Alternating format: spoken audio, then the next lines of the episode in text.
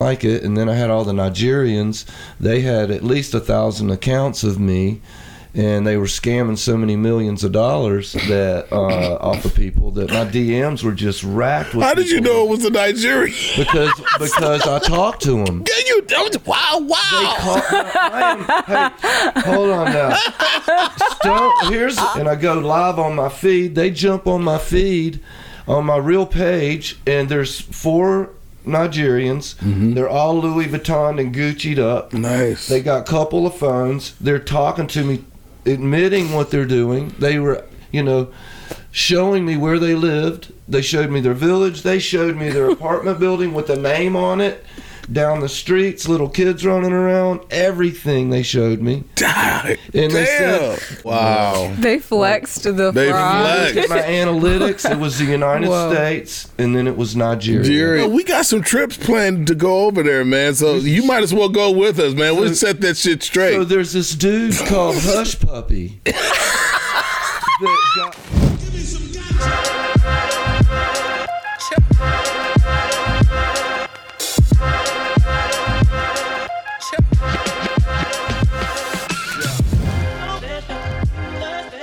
Okay, welcome back to the Lasagna Ganja podcast. Our first guest, Tammy, Yes. Jerry K. All right. You know what I'm saying? My man, he's coming in here.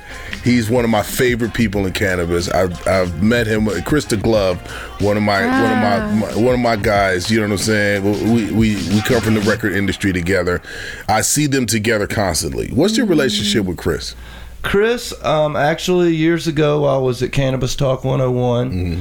And I'm sitting on the set, and I'm from the East Coast, so, you know, I know a little bit about hip hop and whatnot, and I knew what was going on with, with the with that back then because I shot all kinds of crazy stuff with my camera, and he was on the other end of the set being interviewed. And I'm just sitting there, and then when they announced who he was, and with Death Row, I was like, "Are you fucking kidding me?" Yeah. so now I'm intently listening to him, and then when he found out who I was, so it was kind of funny. We both fanning on each other. Yeah. And then he was really interested in what I did, and he asked me a million questions, and we traded numbers, and our friendship just evolved and cultivated. And uh, he came to me with a blunt one day, because that's you know I'm known for rolling my blunts and whatnot, and and joints, etc. And he showed me this little little hemp wrap blunt and I said, "Oh, that's super cute, but what does it mean to you? What what?" And I guess I, I impacted him because he went home and created a whole brand called Sweets, Yeah. and you know, and and we've just evolved, and our friendship is where it is now. You know, Mm, We're talking about Chris the Glove, a legendary music producer, Death Row Records, worked on the Chronic with Dr. Dre. Just all very underrated. Yeah, I, shout I out mean, to I Chris the this guy out all Glove. the time. Uh, he's, you know, to me, he's the backbone of the, any type of industry, even in the movie industry. You don't know these guys behind the camera right now who's making this happen, and you know, he created a lot of beats that were just incredible. He scores a lot of music that, Mm-hmm. Yes. in movies. Yes. It's like, Yeah. seriously. And, You know, you'll call him up and he disappears for days at a time. You know what he's doing. Yeah, yeah. Right. Okay. Yeah, so that's my relationship with Chris. yeah, for sure. Okay. So, well, well, we we talked about Chris, but who are you, Jerry? Tell me about you. Um, My name's Jerry Krecicki. Uh, I go by Jerry K. B Real came up with that Okay. acronym at one point and us sitting down together. And uh, I've been a photographer for most of my life. Uh, photography brought me into the industry of taking pictures of people at clubs. Went to Hungary one year, back around 2004. We cut through Amsterdam, stopped at a hostel. We got off the train, and I was just like, wow. And the first thing I went to the cricket, started smoking weed over there.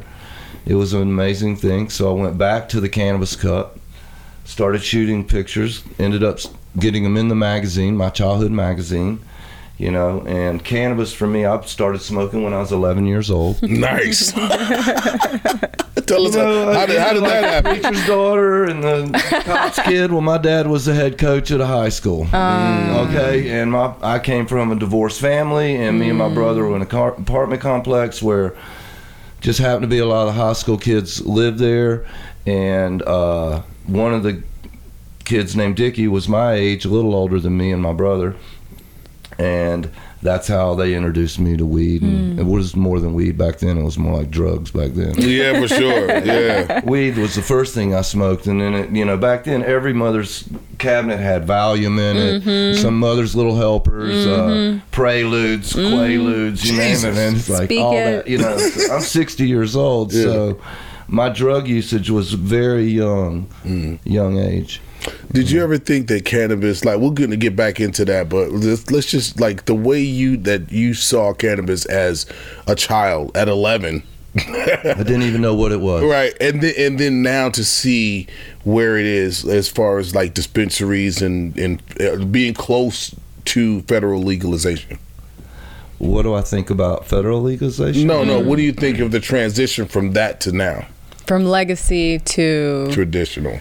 Yeah, I wish it was illegal again because it got cannabis. The Amen. industry that I grew up in was more like, you know, they say the hippie movement and whatnot, but honestly, you know, cannabis is what got me off of drugs. You know, that was my choice, and that's uh, uh, you know, out of three drug rehabs, and the things that I went through as a child, and my family went through with me. You know, cannabis was the one thing I stuck to, and and I've used it all my life, and you know, I've documented many cannabis cups, uh, and they were all fun in the beginning. And the Prop 215 with Dennis Peron and Jason Beck and writing rules of that nature, you know, it was amazing time. Um, and not to downplay where we're at now, but you know, where I've, you know, there used to be a code of honor like in the cannabis industry. You know, nobody knew what a box was. You know, now everybody knows what a box is. It's a hundred packs of weed.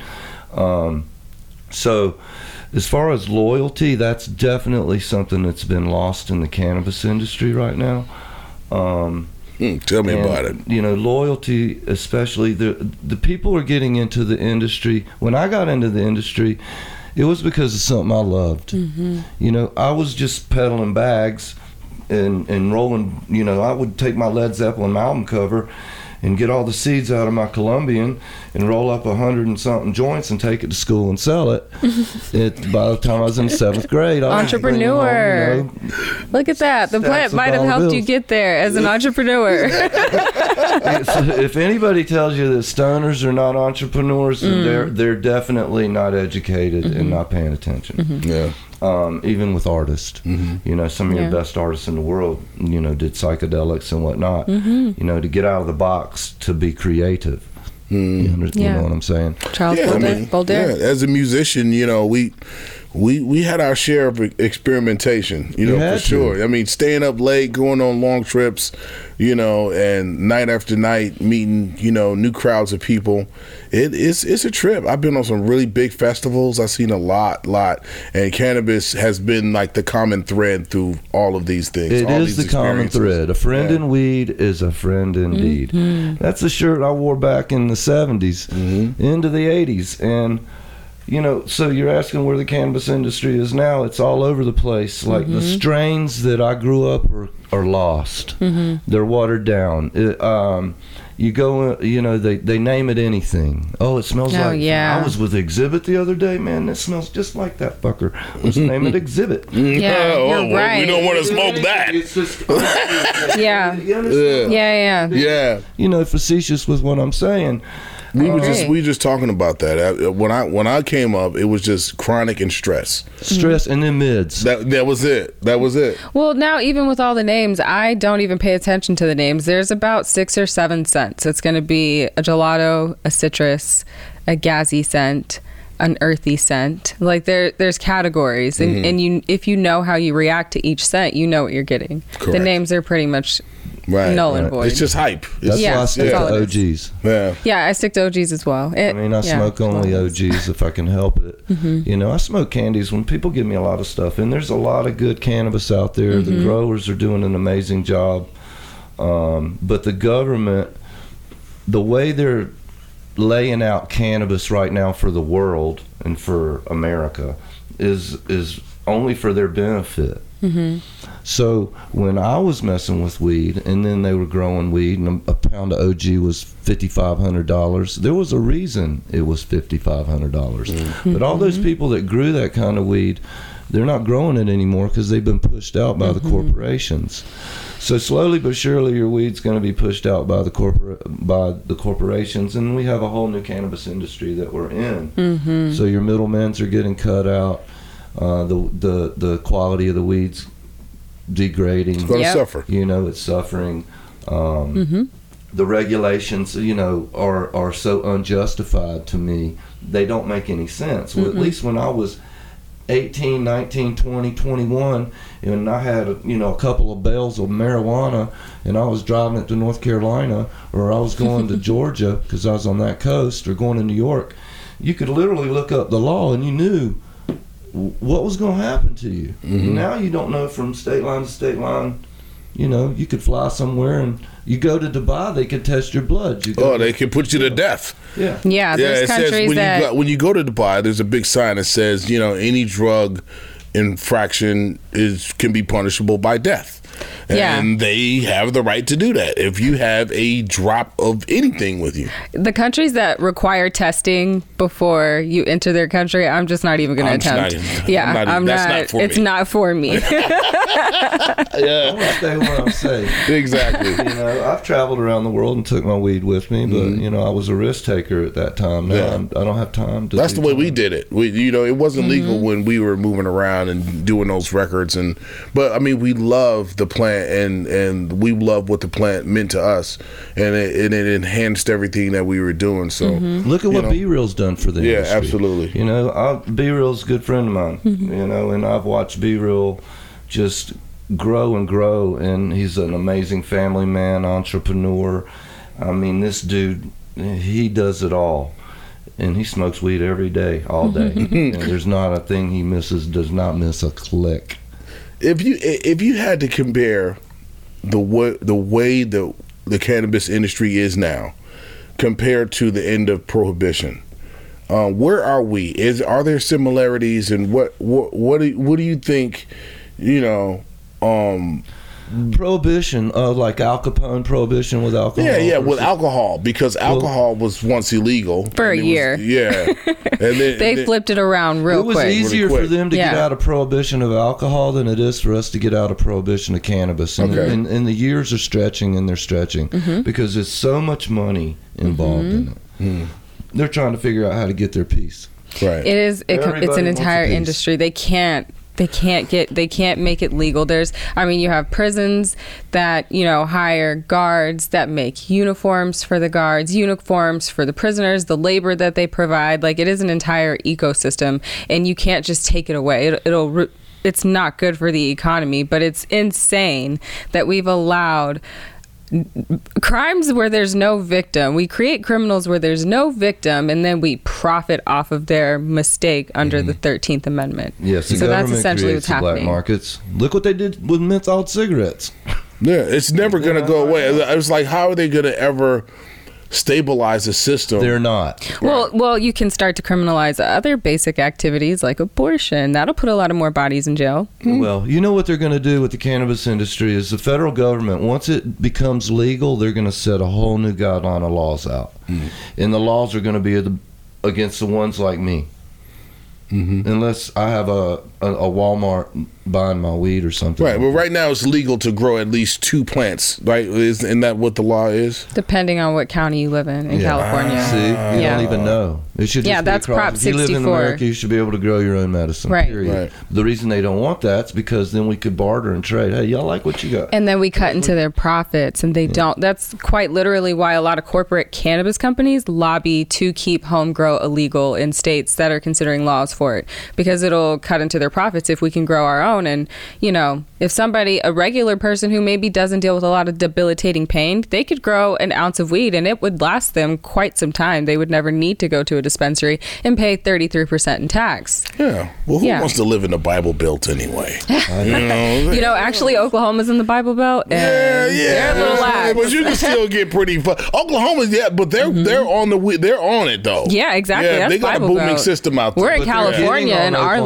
laws. and they're arresting people now all of a sudden, and they're oh, Yeah. changing their rules because what the government does is they desensitize us mm-hmm. with commercials for food, with their rule, with all the news they give us, they desensitize us. In Prop 215, they they desensitized us. Then Prop 64 came through, and then they progressive. Okay, so let's just flip the switch real quick. Mushrooms. I grew up eating mushrooms out of a cow field. I used to Oh, trip my balls off. I listened Yo. to Frank Oh, Zappa my doing God. mushrooms. I, mean, I have do two not- horrible mushroom stories. Oh shit! I've got a couple sorry. myself. Woo! So here the government is allowing them to sell mushrooms legally. They're all over the place now. Mm-hmm. You know, in in Amsterdam, they stopped people using them for a while, and they were legal in Amsterdam. This is where I got this from Soma Mm-hmm. after a full moon tea party in 2006. And after What's a full moon tea full moon tea party for the, our listeners full that moon tea uh parties where that don't know invites- what full moon tea is? Yeah, you've been to Soma's, right? You fucking It- no, in Amsterdam. Yes, I've, I've, I, I, one of my horrible mushroom stories happened in Amsterdam. If- when you want to hear them, I'll let you know, but they are crazy. Everybody will have one, but the government is allowing everybody to to do this, right? You're investing millions in a mushroom grow. There, you're have a grow at the stadium. Everybody's selling them. Everybody's doing it. All of a sudden, watch. They're going to flip rules. They're going to start coming up. Now they're going to try to take control of it because it's going crazy. Yeah. But I mean, a lot of the things that I'm I've found with uh, you know psilocybin and cannabis and whatnot, they it you know they don't understand it enough to they want to put it in a pill so bad. Mm-hmm. Why? They didn't understand. They want to they want to put out. it in a pill so bad, but they don't they don't understand the dynamic of it and the dosing of it. You cannot put this in a pill. Exactly, because it's there's hundreds of chemicals in in that flower. But how American pharmacies or pharmaceuticals work, it's one indication, one molecule. So, oh, you have headaches, we're going to give you a molecule for that. Oh, you're having stomach aches, we're going to give you a molecule for that. It's like single molecular, and that's what they've tried to make single THC pills, and they've had to scrap it because terrible side effects. It's like going to an orchestra and asking the tuba to hold it down by itself. Like it can't. it absolutely can't. But The when you put stuff was yeah. terrible. Oh yeah, it had people Yeah. eating eating faces off in the K two stuff was made in a lab with them trying to That create the salt. synthetic cannabinoids. It was the same shit. oh, the bath salts. yeah, bath Yeah. salts, Yeah. synthetic weed. Well, the K two, that spice that do you Yeah, it remember was when like that people, hit the people were like jumping out of windows. And- Right, that was created in a lab. That was that was pharmaceutical companies trying to create account got synthen- shut down over synthetic. Hell no. It's a, and Delta Eight. That's that's. I feel That's the same way about thing. that. Brought, the, you know, so the hemp farming industry is going to be really an influence in the cannabis industry Mm-hmm. coming up. The farm bills, the hemp, the patents, who owns this, the delta, all this stuff's going to play a, a role here. Just watch what happens here. Mm-hmm. They're trying to di- like distract everybody, which they're doing a great job at it. Yeah. Everybody's distracted at everything right now. You know, um, I've been in this industry so long that I've, you know, I've photographed everything. I've been to the craziest grows. I've did product photography. I've helped people build brands. I've I've represented people all over the world building their brand. Um, and during that time, indirectly, this person you see right here, Jerry K, became a brand. Mhm. So I, you know, my Instagram used to really pop. You know, I had like 55,000 followers. I, it took me over a decade to build it. And everybody that was on it, I pretty much met or shot or was at a cup or somewhere because I travel a lot. And because I speak what I believe, and, and I, you know, whether it's women's rights or cannabis or whatever the reason may be, Instagram didn't like it. And then I had all the Nigerians, they had at least a thousand accounts of me. And they were scamming so many millions of dollars that uh, off of people that my DMs were just racked with. How did you know it was a Nigerian? Because because I talked to them. Can you? Wow! Wow! Call- I am- hey, hold on now. Here's I'm gonna give you two, three occasions. One time, the first time Stoner Rob's on live like this, and on the screen, he, they're acting like it's me talking in the chat. He calls me on my cell phone. I get on live with him. They start saying, "Yeah, we're doing this," then tell me they're making 50 bands a week.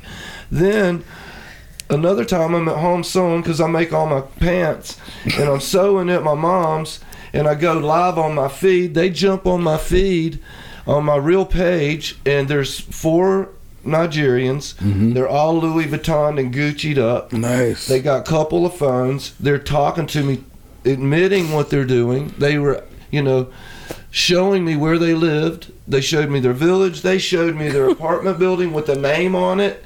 Down the streets, little kids running around. Everything they showed me.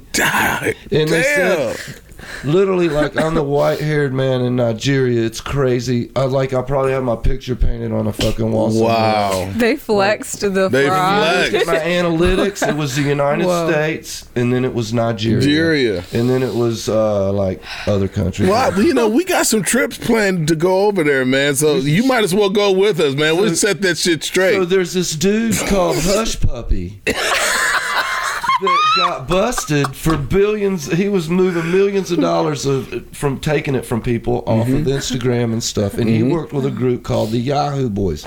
I'm not like making this shit up. you can't yeah. write this Yeah. shit. No, you Like, cannot. okay. Look it up on the internet. I'm not lying. Uh, okay, So because the internet is like so the they busted it. when this guy once they busted him a lot of my pages came down Oh, nice. and then I also trademarked my name so when I was using that you know the takedown letters so they were Mm-hmm. doing that and even my attorney was arguing with Instagram's attorneys that I am Jerry Krecicki mm-hmm. that's my fucking It's like trademark. identity theft. Like you need LifeLock.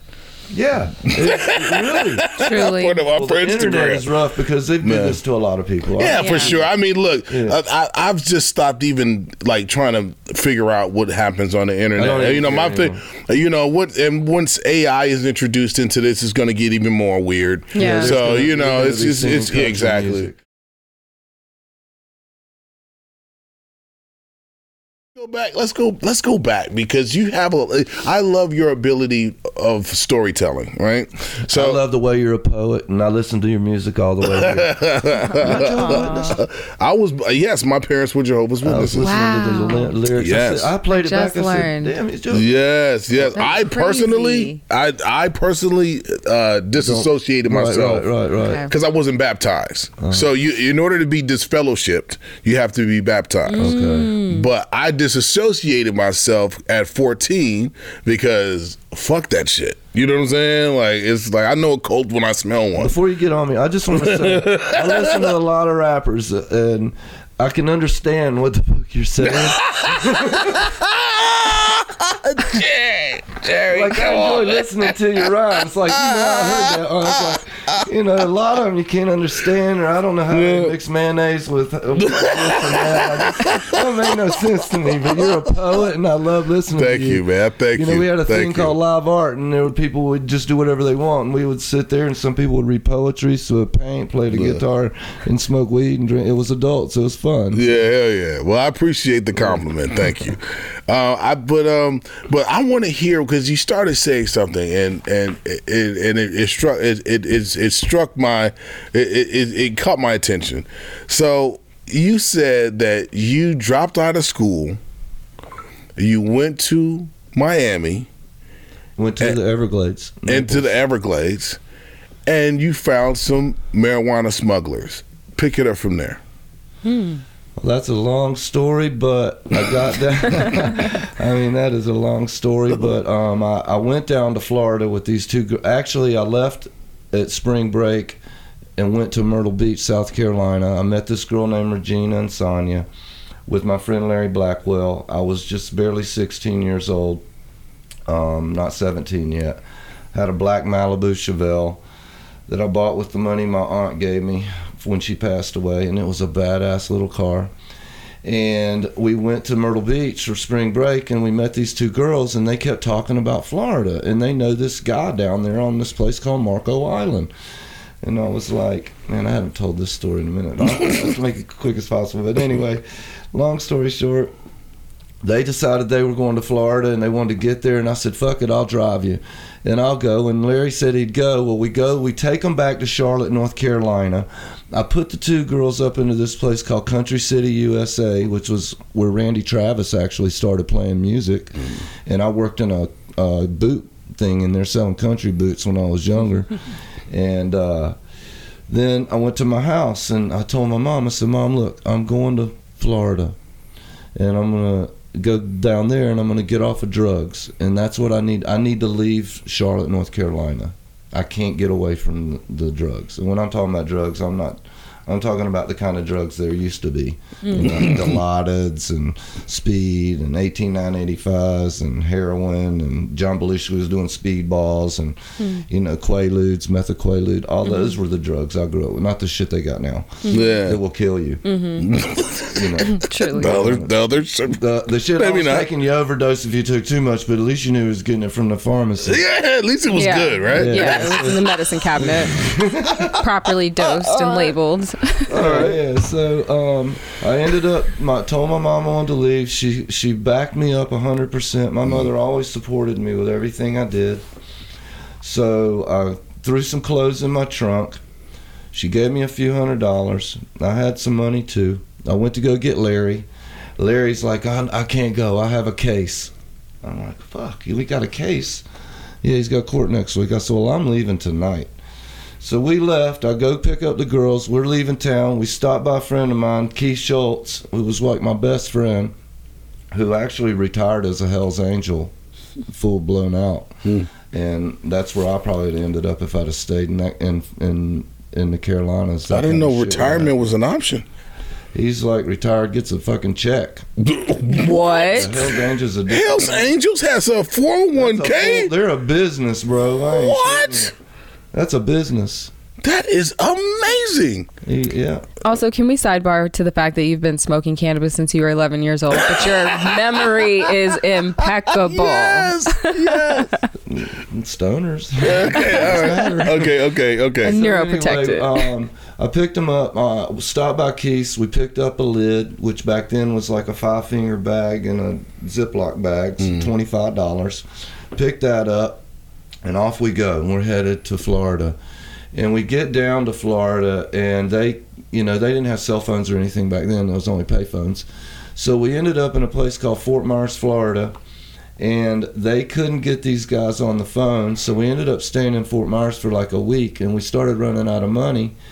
And they and I was like, "What are we going to do?" And I said, "So we pulled up to this Circle K. They had Circle K's back then, mm-hmm. and there were like eight dudes standing in front of a water thing where they had ice that opened the doors back then like that." Mm-hmm. And I looked at Gina. I said, "Gina, you need to start go talking shit and find us a place to stay," you know.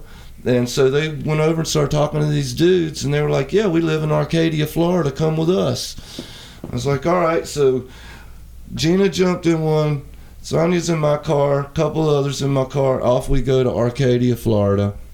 We're driving Arcadia, Florida. Midway down the road, my wheel in the back corner here is next to my car door because the axle back then they had bearings in the back end. Back then the rear ends were different, so they had spin. So it spun the rear off. Car pulls off. They were driving away. I'm flicking the lights. They stopped, turned around, come back, got her. I, they gave me a double barrel shotgun. Said we'll be back. I'm sitting in my car, laid in my front seat all night long with these 18 wheelers going by. And a shotgun. And then my shotgun. Wow. they came the next morning. I wake up and look out, see where I'm at. I'm right dead ass in front of the Arcadia Mental Institution. I get out and I start walking, and lo and behold, here they come with a with their makeshift record truck. They come up, hook up my vehicle. They take me like ten miles into the woods on a place called Peace River, and that's how I was introduced to Florida. Wow. So they're staying. The girls are there. I get out of my car and I sit like that, and I'm talking, and I look down, and my socks are all. My socks are just turning black, and that's how I was introduced to red ants. And I'm running across the yard. I'm trying. I go to run in the shower to wash off. I turn the shower on. Does anybody know what sulfur water is? no. The smell. Well, it's not. It smells like rotten eggs. Yeah. I turned it on. All my silver turned black. And I ended up staying there with these guys, and the girls end up going down to. Uh, they're there with me for a little bit, and they ended up contacting these guys down in Miami, and I think they were mafia. I'm not sure exactly what they did, but they ended up taking the girls on down there. I stayed back. I was working on a watermelon farm for like three weeks. with these guys, shucking watermelon. I was fucking 16 years old, sweating my ass off. Mosquitoes, I hated it.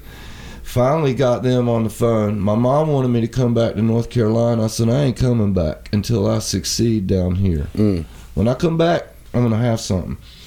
So ended up the guy couldn't find an axle. They ended up taking an axle out of one of their cars and put it in my Chevelle, and didn't even charge me for it. That's what Southern people were like down there. You know these guys, and uh, there's a lot of other stories there that are fun that happen You know, killing alligators, first time doing that. A lot of stuff on the Peace River. There's a lot went on. A lot of stuff on know, the Peace River. Peace River, eating swamp cabbage and whatnot, but What is What- swamp cabbage? it's the middle of the cab. The, it's the middle of the palm. This palm. And they chop it up. Mm. So anyway, I learned a lot there. Ended up getting in my car, headed towards a place called Naples and Marco Island. Mm-hmm. So they're in Marco Island. They tell me to meet them. I'm driving down, and you can, this is how I got into the weed industry. Mm-hmm. I'm driving down. Literally, Naples goes down US 41. It's two roads, and it turns, and there's one red light, and then it goes all the way to the fucking Miami. Right? and there's one turn 20. You turn down to go to Everglades City, and then there's Marco Island. So I'm drive all the way past this shit. I'm lost as hell. So finally, I pull back up. Well, they're staying with this dude, not the people in Marco. Hmm. This whack job named Jersey Joe. He had a piece of land. My mom can verify all this shit. We'll call her ass up. I had her on the phone. So this dude was the kind, and and this has been going on. Human trafficking is kind of part of what I'm getting into right now because I almost fell into this. It was this is real, real, real. So the two girls were at this place with this dude Jersey Joe. All he talked about was his lesbian bar and all the pornography and things he did in New, in, in New Jersey and whatnot. And he had a hot dog truck that would pull from his property out to the highway, and then people would drive by and come and get Jersey Joe's hot dogs. Hmm. And you know, I lived on the property, and I was we were there for about maybe two weeks. Well, both the girls were sleeping with me, and he didn't like it. So he literally was like getting crazy and doing all this weird shit, like You, not you had a hater. It, it's called hating. he was hating Yeah, he was hating. and and, and he, he he got it got dangerous for a minute, right? Mm-hmm. So I call my mom on the payphone, and we're like on this road that it's called Immokalee Road. I seventy five just stops right there. So I used to get out there in my Chevelle and just do like one forty up and down the street, and Yeah. yeah. around these potato fields. So you could really kill somebody out there, and you would never find them. wow. Okay. And so we were in that type of situation with this guy out there. So they end up a limousine one morning pulls up and picks up the two girls. And I'm like, all right, I'll see you guys later. Call me and, and I'll meet up with you. But how are you going to call me? So they left, and I'm stuck there with this dude, and he's nuts, right? So when he went to sleep, I took all the keys to all his vehicles, all his tractors, all his shit. I called my mom up. I said, Mom, I said, send me some fucking money. I'm getting the fuck out of here. This dude's crazy. He's nuts. She says, okay. She wires me 200 bucks to Western Union. That should be enough gas to get home because it's only like fucking 65 cents, uh, maybe a dollar a gallon or something. Wow. Not like it is now. And I dump all his keys. I could hear him fucking screaming, "Where are you going? Where are you going?" Because he was abusing us because he wasn't paying us and he was barely feeding us and we didn't have nowhere to go, hmm. no communication to the outside world really. We're in the fucking boonies. Naples is in the boonies. So I get in my car, I take off, I'm driving down the road, sun's coming down. Here's a dude fucking hitchhiking with a milk jug. I pick that fucker up tell him what's going on. Next day, he has me a job at the at the uh, the World Bazaar, working there, making like four dollars and fifty cent an hour. And then the, then I when I got there, I met this dude named Albert McGee. His brother was a sheriff, but Albert McGee was this, was dealing coke and all that shit, right? so I, they let me sleep in my car for three months out there and in their backyard. I had a fan on it. Did my thing at this World Bazaar. End up going down get a job at the Savoy, and that's where the weed started. I met some guys from down in Everglades City. I was going in putting quarters in my hat, but by the time the end of the job, when I was uh, taking home everybody's paycheck, then you know, then the bell started. You know, my Tim McBride, he smuggled marijuana. There's a book called Saltwater Cowboy about him, and and and about our life down there. And he was the one bringing it in, and we were the ones picking it up and selling the shit. Yeah. And uh, there's a whole story about that, and that's how I got into the heavily into the weed versus the way I was in North Carolina, just selling it in school. And weed nowadays is so different because people, you know, you, when I started shooting for the magazines and I would go into a grow, you couldn't show the floor. You couldn't show the, so you're trying to cut everything out with your whatever uh, Photoshop one. Yeah, they didn't want to show their secrets. Right. How And they now were the roaring. Yeah. industry, as you say, where it's going, and now the industry's like wide open, and people mm-hmm. are posting on Telegram. They got packs for this and that, you know, and whatnot. Mm-hmm. And it's just it's mm-hmm. it's just like the Wild West. Yeah. How are they going to get control of that? They won't. They will not. I feel like they sh- it's time to take your L.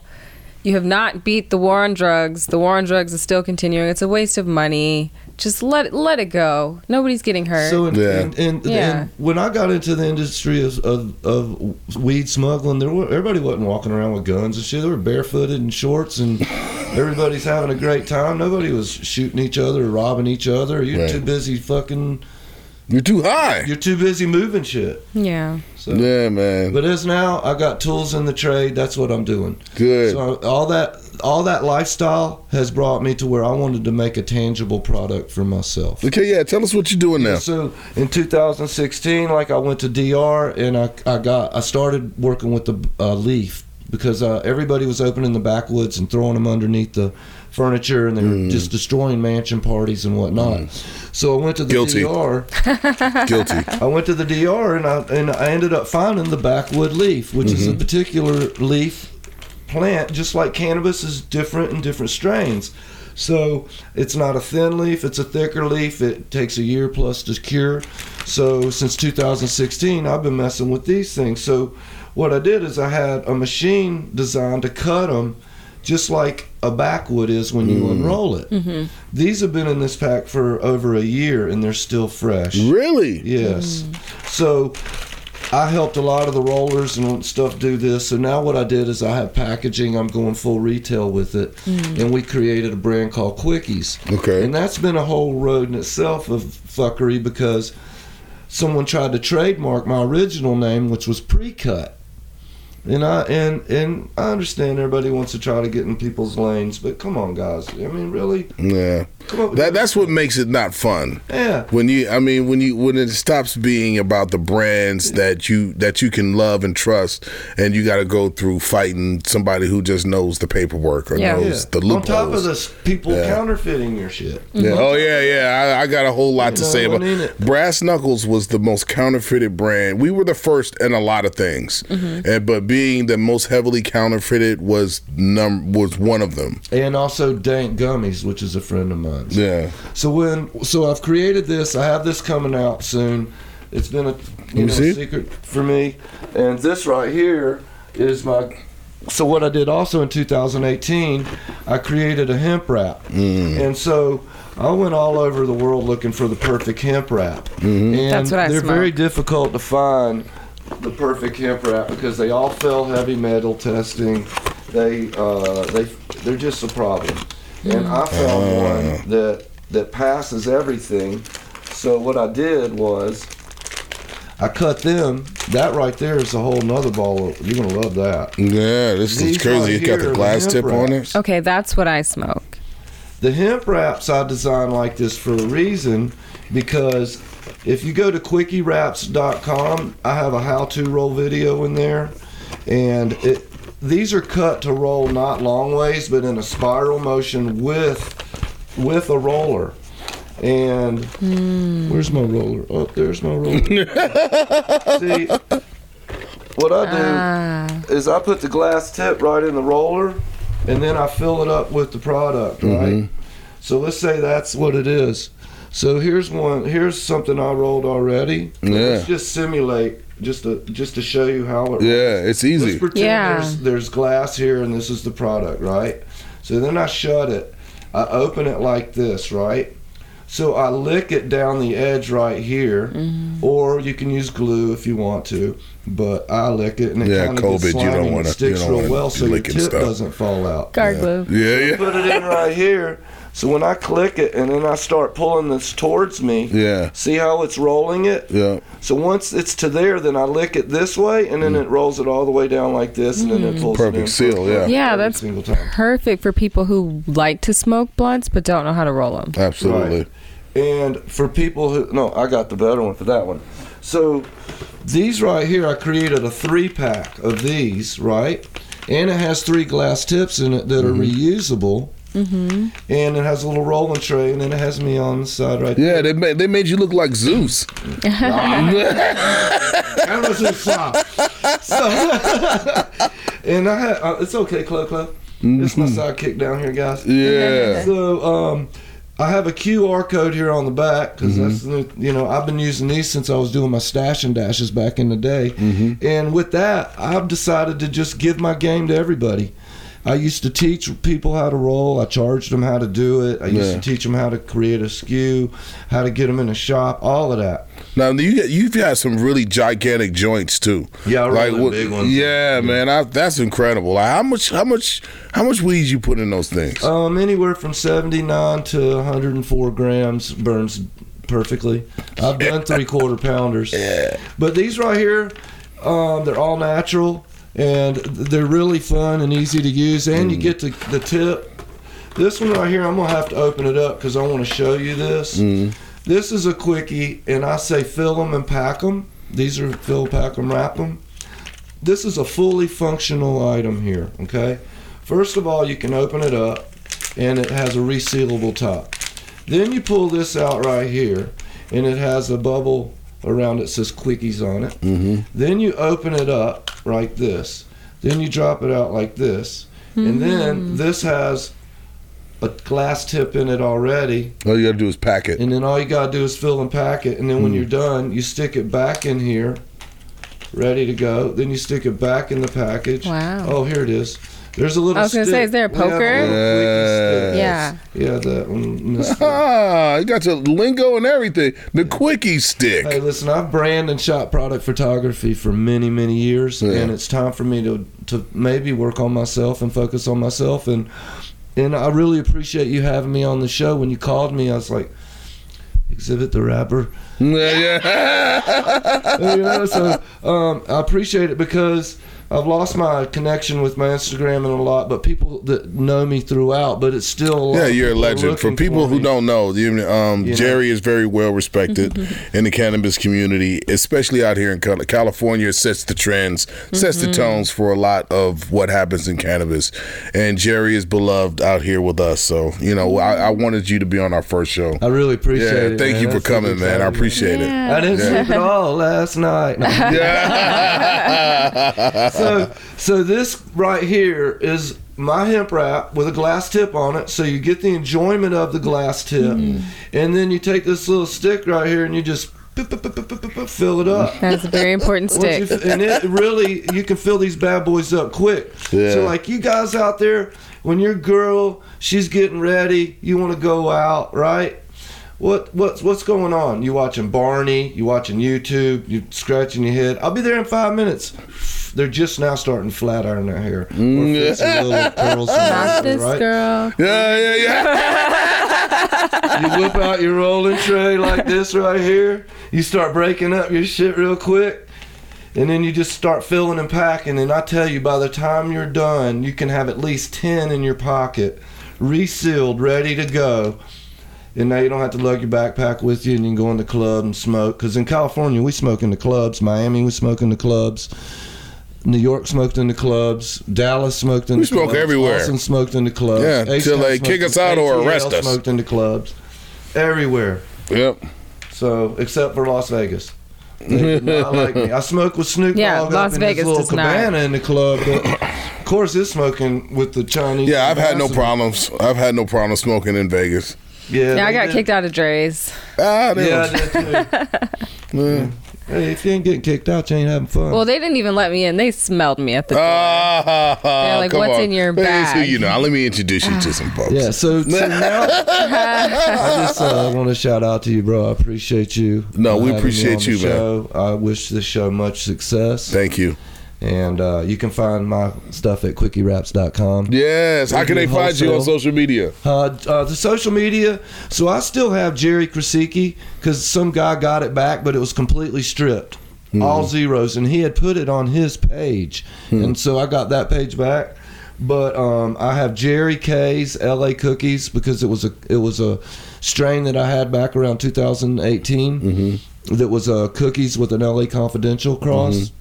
Really nice strain. I lost it due to the regulations and the feds busting the grow, but uh, now I relaunched that page. It's called Jerry J E R R Y K S L A Cookies, and then right here Heartbreaker Chloe. I spell that with a C L O E, and she's like my sidekick on everything I do. All We right. just did the champ show, and uh, she's like my liquid Xanax. You know? Yeah. You notice we ain't smoked anything on the show, and I didn't miss a lick. I'm I really enjoyed being here, just doing this. You know, cannabis brings us together Absolutely. in so many ways, and all you guys in the back, I see how excited you guys look just listening and smiles and stuff. And, and that's what it's about for me. It's my lifestyle. Jerry K is my lifestyle. I live for the today. I plan for tomorrow. I go through ups and downs like everybody else. Yeah. I go through breakups. I, sometimes I'm broke, sometimes I'm not. I mean, I go through it, life, and, and cannabis is what really, to sum this up, cannabis saved my life. Uh, I'm passionate about it, and no one will ever, ever steer me to believe anything different. I listen to my body, and I know what works for me.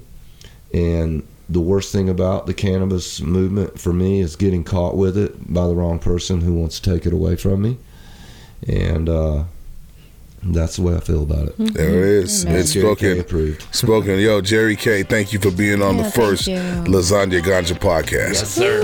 All right. Yo, so thank you guys for listening. Like, share, subscribe, uh, spread the word. Lasagna Ganja podcast. Uh, yo, you want more information on us? Go to DCP. dcpofficial.com. Check out the Lasagna Ganja podcast wherever podcasts are streamed. And check out our separate feed with video episodes. Available on Spotify and YouTube. For more information, visit dcpofficial.com.